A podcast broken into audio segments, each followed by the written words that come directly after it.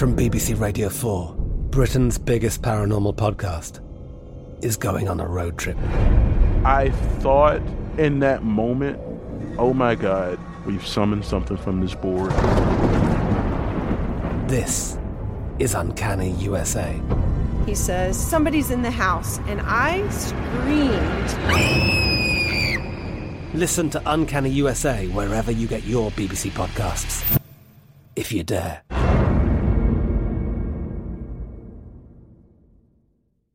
Xfinity has free premium networks for everyone this month, no matter what kind of entertainment you love. Addicted to true crime? Catch killer cases and more spine-tingling shows on A&E Crime Central. Crave adventure? Explore Asian action movies on Hi-YAH. Searching for something extreme? Check out skating, snowboarding, and more on Fuel TV Plus, the global home of action sports. And find crowd-pleasing bops on iHeartRadio's Hit Nation playlist. There's new free shows and movies to love every week. Say free this week in your Xfinity voice remote.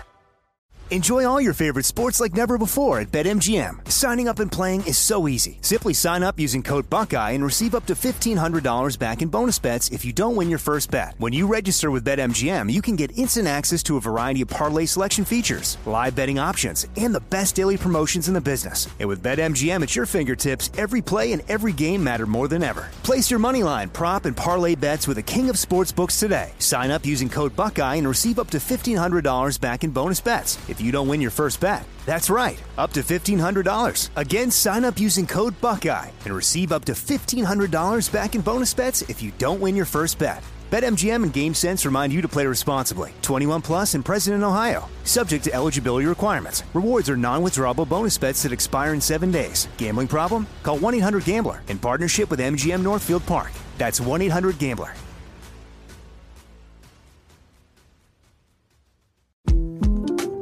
The 2024 presidential campaign features two candidates who are very well known to Americans. And yet, there's complexity at every turn. Criminal trials for one of those candidates, young voters who are angry. The Campaign Moment podcast from the Washington Post gives you what matters. I'm Aaron Blake, and I'm covering my 10th election cycle. My colleagues and I have insights that you won't find anywhere else. So follow the Campaign Moment right now, wherever you're listening. This is your moment, your time to shine, your comeback. You're ready for the next step in your career and you want an education employers respect. So you're not just going back to school, you're coming back with Purdue Global. Backed by Purdue University, one of the nation's most respected public universities, Purdue Global is built for people who bring their life experience into the online classroom. Purdue Global, Purdue's online university for working adults. Start your comeback today at purdueglobal.edu.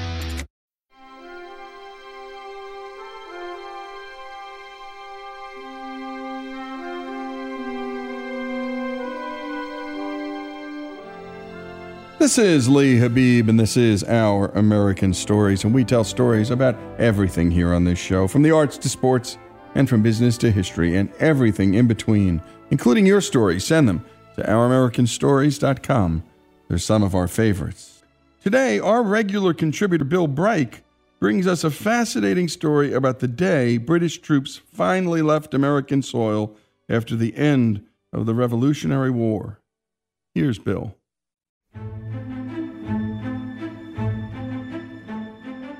The British Army held New York City for two years after Cornwallis surrendered to George Washington at Yorktown on October 19, 1781.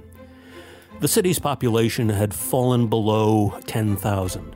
Most of the residents were Loyalist refugees from revolutionary terrorism. Accident, disaster, and the war had disrupted civic life. The Great Fire of September 21, 1776, had burned everything between Whitehall and Broad Streets, as far up Broadway as Rector Street and as far up Broadway as Beaver Street. Rents had risen 400% within the first year of occupation, the price of food and other goods and services 800%. The Provincial Assembly, City Council, and courts were dormant, although nothing indicates the politicians had stopped drawing their salaries. The city was governed by the British Army, and its government, in the absence of a free press, had become corrupt. Some New Yorkers made fortunes. Mr. Joshua Loring, who had pimped his blonde wife to General Sir William Howe to gain appointment as commissary of prisoners, became wealthy by selling provisions meant for prisoners of war on the black market. Others cloaked their sadism in the red coat. Captain William Cunningham, the provost marshal, commanded the jails and prison ships holding American prisoners of war. The Sons of Liberty had roughed him up before the war. He repaid the debt with interest. He enjoyed torturing people. According to Burrows and Wallace's Gotham, Cunningham admitted to murdering as many as 2,000 American prisoners by starvation, hanging, or poisoning their flour rations with arsenic. At night, he swaggered through his domains wearing the red coat with silver lace and epaulets, the cocked hat, the powdered wig, and the tall, glossy boots and spurs, with a whip in his hand, sending his prisoners to bed, shouting, Kennel, ye sons of kennel, ye! On November 30th, 1782, the American and British delegates signed preliminary articles of peace. The first article reads His Britannic Majesty acknowledges the said United States to be free and independent states. The articles were proclaimed in the King's name from the steps of the City Hall on Wall Street. The Loyalists were horrified. William Smith, a longtime resident merchant and fervent Loyalist, wrote that the news shocks me as much as the loss of all I had in the world and my family with it. Thousands sold everything furniture, houses, land, goods at fire sale prices and prepared to leave. A few committed suicide. A few were confident of their ability to survive any change of regime. James Riker recorded that a New Yorker said to his tailor, How does business go? Not very well, the tailor replied. My customers have all learned how to turn their own coats. Sir Guy Carleton, commander in chief of His Majesty's forces in North America, began organizing his command's withdrawal from the city in April 1783. Concerned about personal reprisals against the Loyalists, he held out until every Tory who wanted to get out had left. In the meantime, his staff arranged transportation, settled accounts, paid bills, and auctioned off huge quantities of Army surplus. The first 5,000 Loyalists left New York for Nova Scotia and New Brunswick on April 27, 1783. Thousands more followed. With them were numerous African Americans, former slaves, freed by the British military government for their services in the King's armies. On September 3, 1783, Americans, British, French, and Spanish signed the Treaty of Paris. The news reached New York in early November. On November 21, 1783, Carleton ordered all British forces to withdraw from Long Island and Upper Manhattan. That morning, George Washington met George Clinton, the governor of New York, at Tarrytown. They rode south through Yonkers to Harlem, where they stopped at a tavern near what is now Frederick Douglass Boulevard and 126th Street. The day chosen for the evacuation was Tuesday, November 25th, 1783. It dawned cold with a bitter northwest wind. During the morning, a Mrs. Day ran up the stars and stripes over her tavern and boarding house on Murray Street, its first appearance in the city since September 1776. Captain Cunningham, resplendent in red coat and white wig, pounded on the door. Take in that flag, he roared. The city is ours until noon. He then tried to pull it down. She belted him full in the face with her broomstick, bloodying his nose, and then dealt the captain such lusty blows as made the powder fly in clouds from his wig and forced him to beat a retreat. Washington had chosen General Henry Knox to command the American troops marching from McGowan's Pass in what is now northeastern Central Park into the city. Knox had been a bookseller a dumpy, bespectacled little man who had read every book in his stock. The war transformed his theoretical passion for artillery, after all, he'd read all the books about it, into practical experience. Behind the glasses and the big belly was the soul of a lion.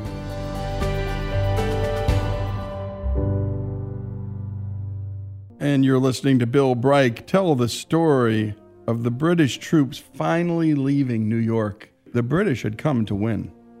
And my goodness, the battle inside this country the Loyalists taking one side. That was one third of the country siding with the crown, one third with the Patriots, and one third hiding under their desks, hoping for it to pass over. And New York City, chaos, people fleeing. It was an exodus. The town had 27,000 people. At certain points, it got down to 8,000. When we come back, more of this remarkable story the British finally leaving America once and for all. That story here on Our American Stories.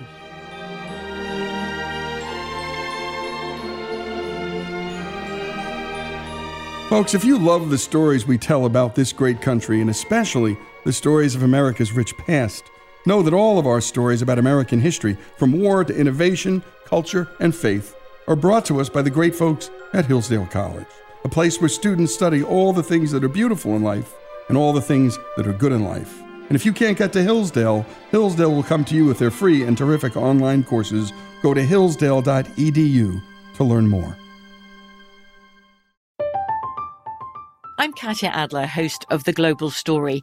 Over the last 25 years, I've covered conflicts in the Middle East, political and economic crises in Europe, drug cartels in Mexico. Now I'm covering the stories behind the news all over the world in conversation with those who break it. Join me Monday to Friday to find out what's happening, why, and what it all means. Follow the global story from the BBC wherever you listen to podcasts. Xfinity has free premium networks for everyone this month, no matter what kind of entertainment you love. Addicted to true crime? Catch killer cases and more spine-tingling shows on A&E Crime Central. Crave adventure? Explore Asian action movies on Hi-YAH. Searching for something extreme? Check out skating, snowboarding, and more on Fuel TV Plus, the global home of action sports. And find crowd-pleasing bops on iHeartRadio's Hit Nation playlist. There's new free shows and movies to love every week. Say free this week in your Xfinity voice remote. Enjoy all your favorite sports like never before at BetMGM. Signing up and playing is so easy. Simply sign up using code Buckeye and receive up to $1,500 back in bonus bets if you don't win your first bet. When you register with BetMGM, you can get instant access to a variety of parlay selection features, live betting options, and the best daily promotions in the business. And with BetMGM at your fingertips, every play and every game matter more than ever. Place your moneyline, prop, and parlay bets with the king of sportsbooks today. Sign up using code Buckeye and receive up to $1,500 back in bonus bets. If you don't win your first bet. That's right, up to $1,500. Again, sign up using code Buckeye and receive up to $1,500 back in bonus bets if you don't win your first bet. BetMGM and GameSense remind you to play responsibly. 21 plus and present in Ohio. Subject to eligibility requirements. Rewards are non-withdrawable bonus bets that expire in seven days. Gambling problem? Call 1-800-GAMBLER in partnership with MGM Northfield Park. That's 1-800-GAMBLER.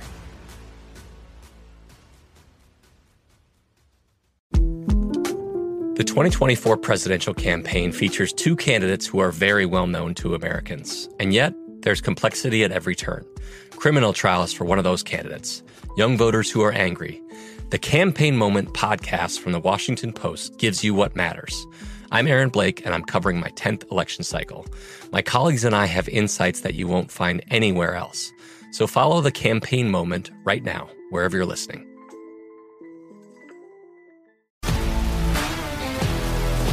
If you love sports and true crime, then there's a new podcast from executive producer Dan Patrick and hosted by me, Jay Harris, that you won't want to miss. Playing Dirty Sports Scandals. Each week, I'm squeezing the juiciest details from some of the biggest sports scandals ever. I'm talking Marcus Dixon, Olympic gymnastics, Cain Velasquez, salacious Super Bowl level scandals.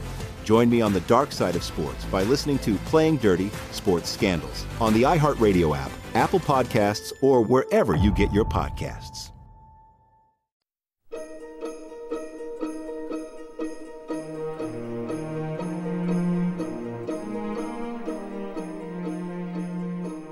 And we're back with Our American Stories and the story of Evacuation Day, the now forgotten holiday which celebrated the 25th of November in 1783. On that day, the British armies finally left the now free United States after the Revolutionary War. When we last left off, Bill Bright was telling us how General Washington had chosen a bookseller turned general to take over as the British left our new country. Here's Bill to tell us more about General Henry Knox.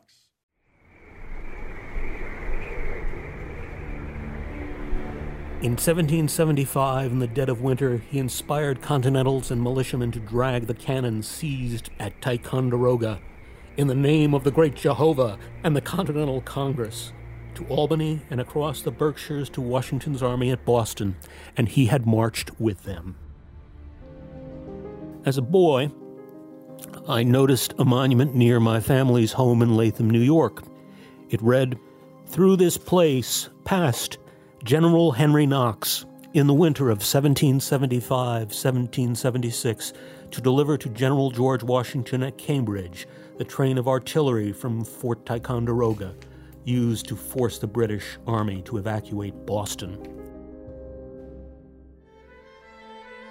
Knox set out early from McGowan's Pass, heading a column of some 800 foot dragoons and artillery.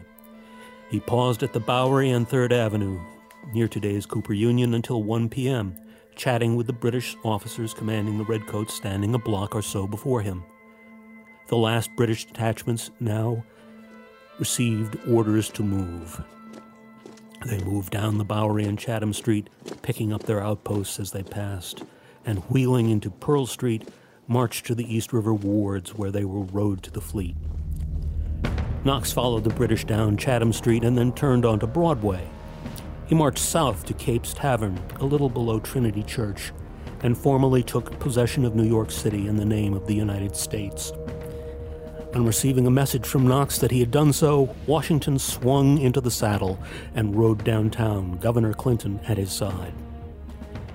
At the new jail, at the northeast corner of today's City Hall Park, Captain Cunningham paraded the Provost Guard for the last time. Accompanied by the hangman in his yellow jacket, Cunningham's command passed between a platoon of British troops, which fell in behind them as they marched down Broadway. They and the City Hall's main guard thus became the last enemy forces in history to occupy New York City. Washington rode down Pearl Street to Wall Street and then went on Wall to Broadway. At Cape's Tavern, a group of citizens welcomed the commander in chief. An eyewitness said, The troops just leaving us were as if equipped for show, and with their scarlet uniforms and burnished arms made a brilliant display. The troops that marched in, on the contrary, were ill clad and weather beaten and made a forlorn appearance. But then they were our troops, and as I looked at them and thought upon all they had done for us, my heart and eyes were full, and I admired and gloried in them the more because they were weather beaten and forlorn. The British had left the Union flag flying over Fort George on the battery. The halyards, the lines for raising and lowering the flag, were gone. The banner had been nailed to the staff, and the pole was greased, heel to truck, to prevent or hinder the removal of the emblem of royalty and the raising of the stars and stripes. The grease rebuffed all efforts to climb the staff.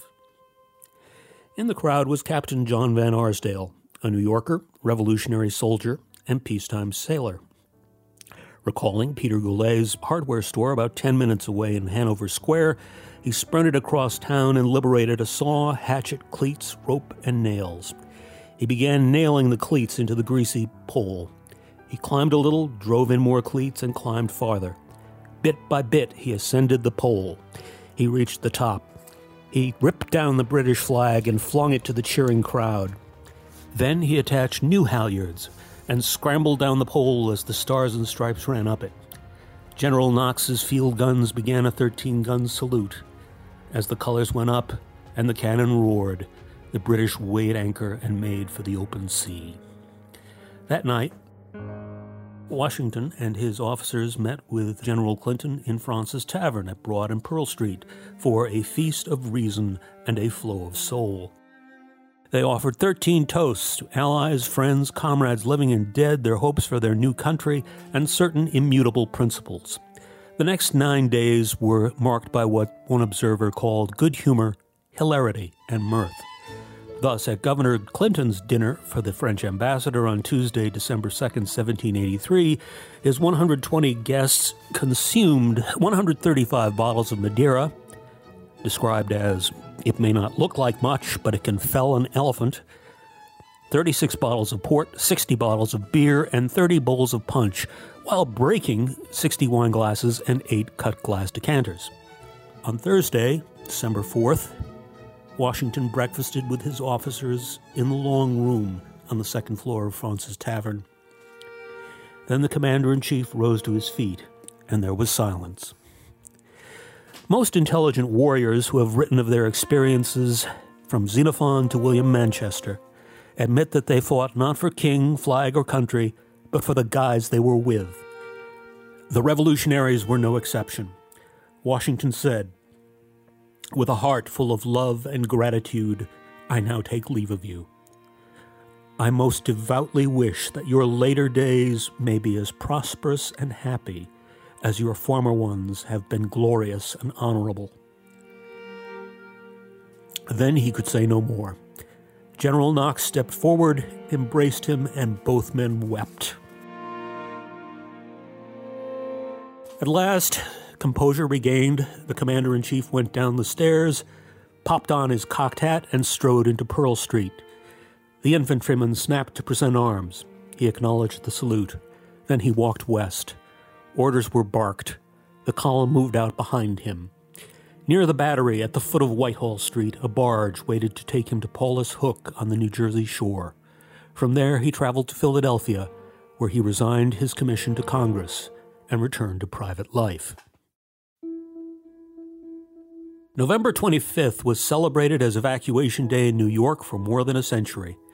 But Evacuation Day was gradually overwhelmed by R.H. Macy's aggressive promotion of Thanksgiving, a rival end of November holiday.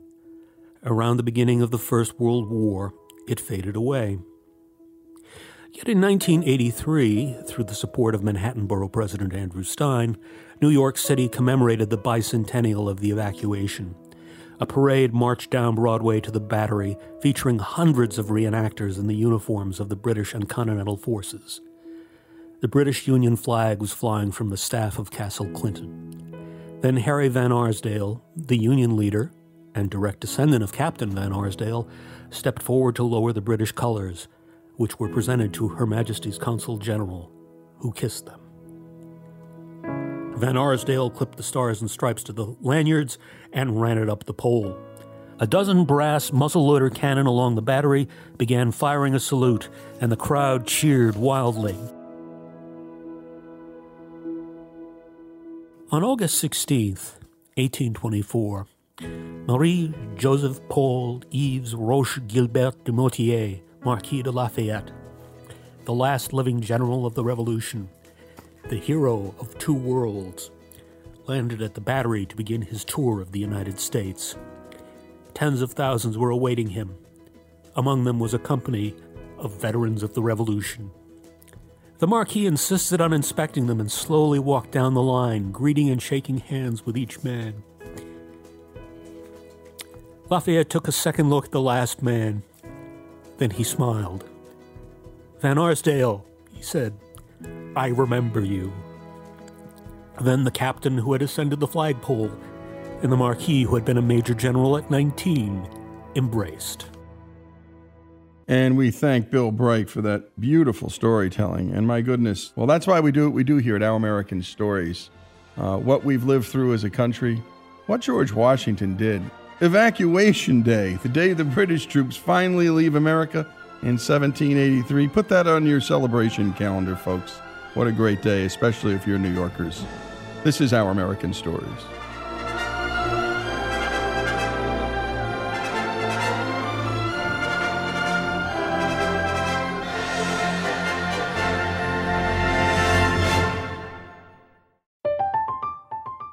I'm Katya Adler, host of The Global Story. Over the last 25 years, I've covered conflicts in the Middle East, political and economic crises in Europe, drug cartels in Mexico. Now I'm covering the stories behind the news all over the world in conversation with those who break it. Join me Monday to Friday to find out what's happening, why, and what it all means. Follow The Global Story from the BBC wherever you listen to podcasts.